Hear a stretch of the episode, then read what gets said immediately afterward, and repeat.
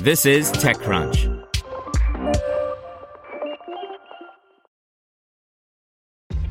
This episode is brought to you by ShipStation.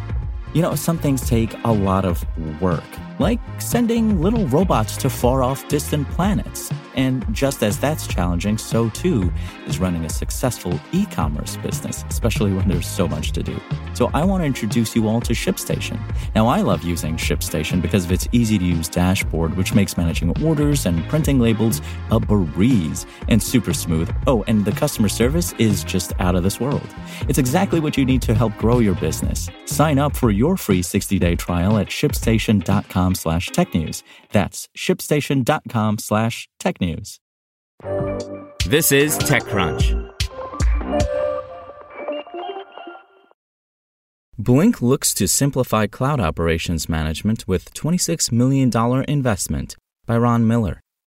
Blink's co founders have been working in security and automation for a number of years, and they observed that there was a strong overlap between developer operations, DevOps, and security operations, SecOps, when it came to managing cloud infrastructure.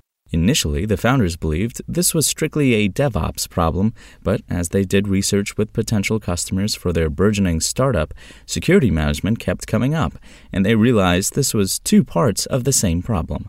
We realized that most of the DevOps teams, the infrastructure teams, and developers were telling us that they were spending 30 to 50% of their time doing security related stuff, Blink co founder and CEO Gil Barak told me. He said that in the old on prem world, IT and security worked in silos and often clashed when requirements weren't being met, but as companies have moved increasingly to the cloud, the teams have grown more cooperative.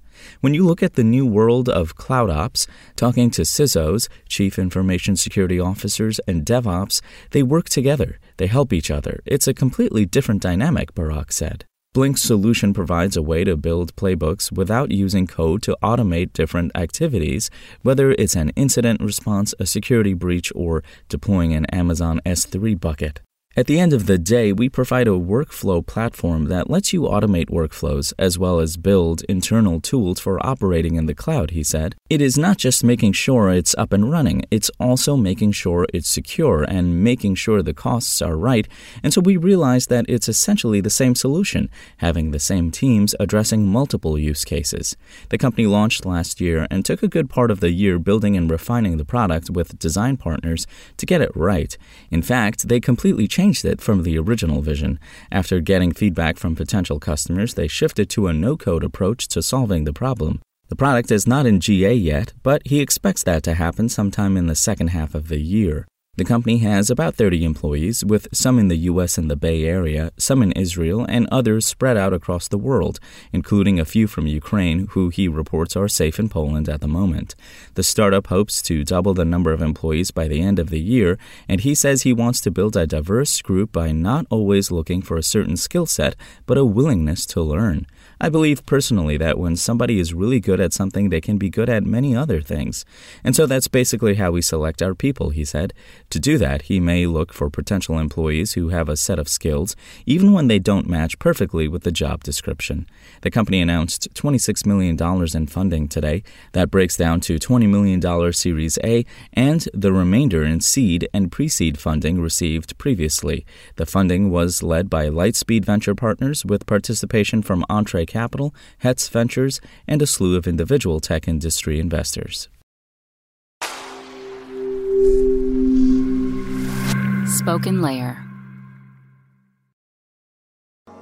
To hear everything you need to know about the week's top stories in tech from the people who wrote them, check out the TechCrunch podcast, hosted by me, TechCrunch managing editor Darrell Etherington. Each week, we go in depth on two or three of the week's top stories from in and around the startup ecosystem and I'll be joined by the TechCrunch experts who covered them. They tell us why the news is so important and what they think matters most to you, our listeners, whether you're just interested in tech or that's where you make your living. New episodes drop every Saturday morning, so be sure to subscribe to the TechCrunch podcast wherever you listen to podcasts.